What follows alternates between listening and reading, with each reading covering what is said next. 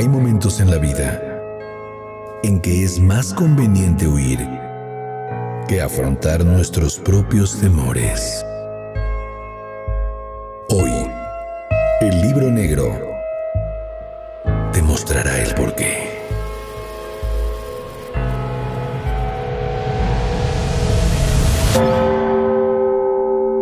Escucha. Los relatos más oscuros de El libro negro. Las historias que la gente jura y perjura son ciertas. Están en El libro negro. Vive un viaje al más allá a través de los relatos de El libro negro. Quédate hasta el final, si es que puedes.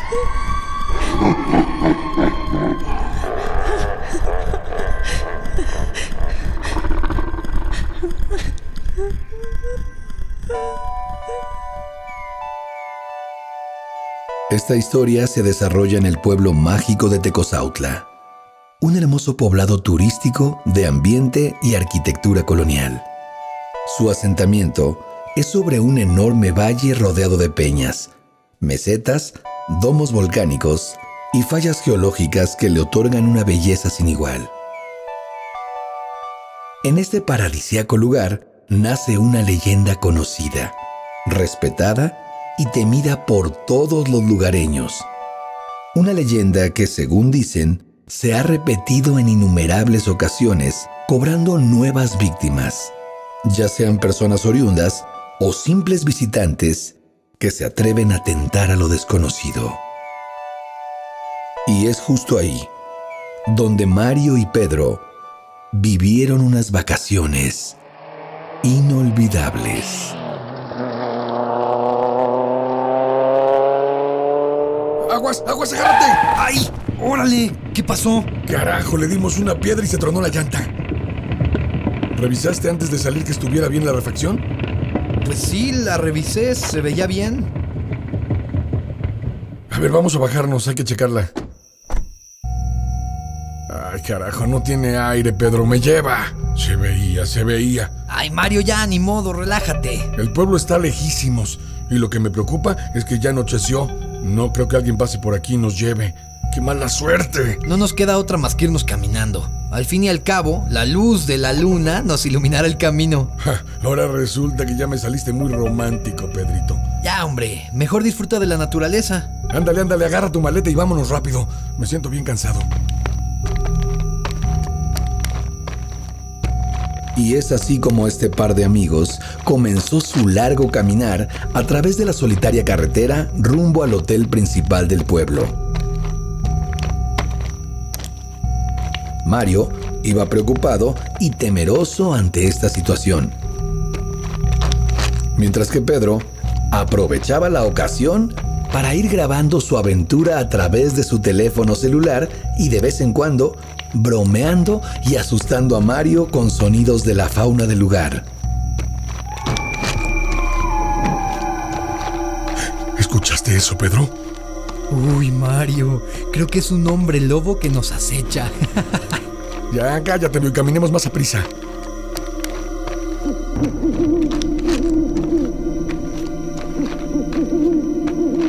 Uy, Mario, ahí vienen atrás de nosotros y creo que vienen por ti, ¿eh? Ya, te dije que te callaras. Además, todo esto es tu culpa por no haber revisado bien la llanta de refacción. ¿Qué? ¿Mi culpa? Si yo no iba manejando. Además te recuerdo que el que ponchó la llanta fuiste tú.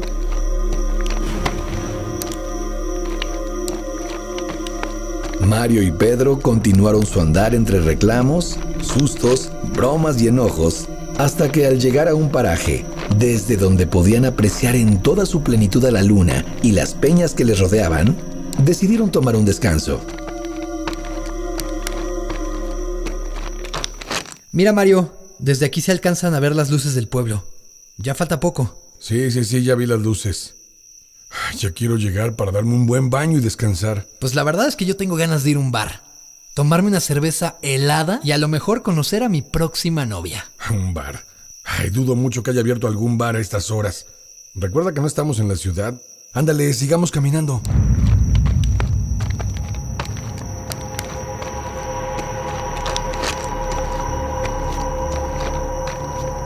Pedro y Mario cogieron nuevamente sus equipajes y comenzaron a caminar cuando de repente escucharon algo que los dejó completamente absortos. Inmediatamente se detuvieron y giraron la cabeza hacia donde provenían esos lamentos macabros.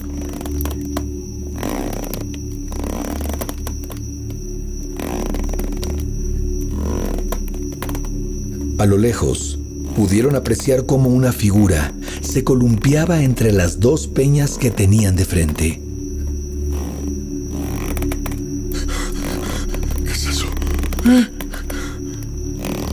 Pedro, vámonos de aquí. Eh, espera, Mario. Quizá necesite ayuda. ¿Qué? ¿Estás loco? Vámonos, te digo. Espera, espera, espera. Yo me voy a acercar y voy a ver qué pasa. Con cierta precaución, Pedro se fue acercando a la figura fantasmal mientras iba grabando con su teléfono celular. Pedro, no, no, no me dejes solo, te lo suplico, por favor. Y Mario le tuvo que seguir detrás con un terror comprensible. ¿Qué es eso? Al estar más cerca, fue cuando pudieron apreciar que la figura que se columpiaba sobre un par de cuerdas era la de un viejo desalineado de aspecto cadavérico que los miraba con los ojos desorbitados fijamente y con una sonrisa desencajada. Volvió a gemir.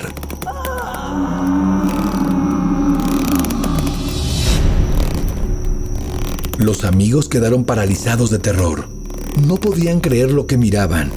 Y cuando más asombro tenían, vieron como una silueta oscura abrazó por detrás al viejo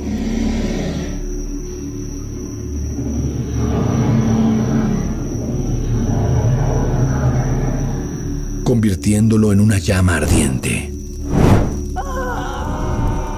En ese momento, Pedro y Mario gritaron y corrieron despavoridos, alejándose de ese diabólico suceso. ¡Rápido! ¡Corre! ¡Corre! ¡Vámonos!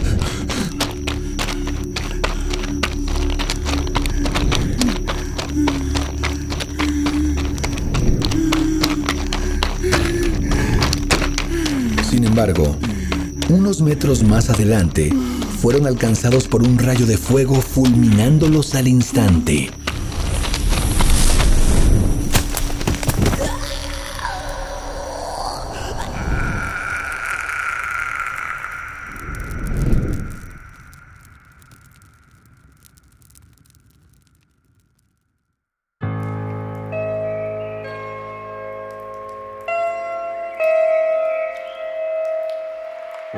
Al día siguiente, la policía local encontró un vehículo aparcado en la orilla de la carretera. Observaron que metros más adentro había un par de cuerpos humanos todavía humeantes y un teléfono móvil cerca de ellos, del cual pudieron observar los hechos acontecidos la noche anterior. Con temor salieron del lugar, no sin antes rezar por esas desdichadas almas.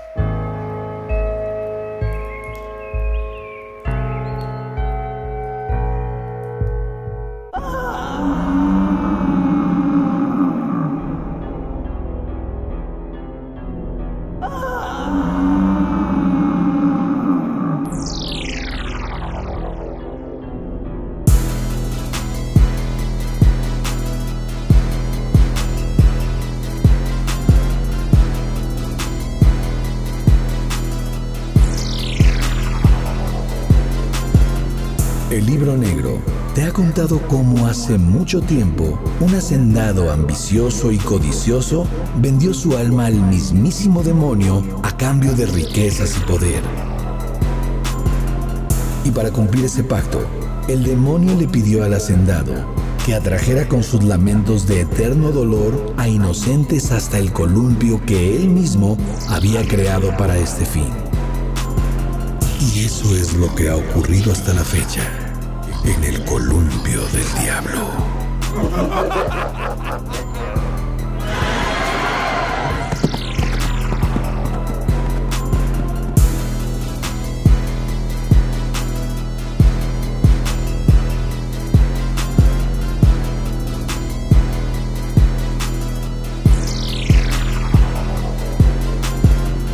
El columpio del diablo.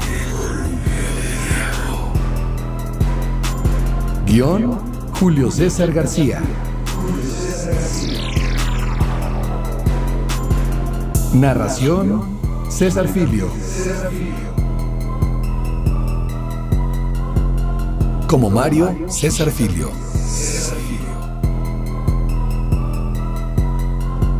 Como Pedro, Iván Filio.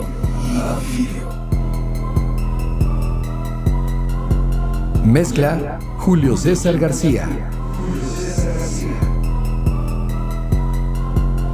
Producción, Julio César García. Luis Ignacio Santibáñez y César Filio.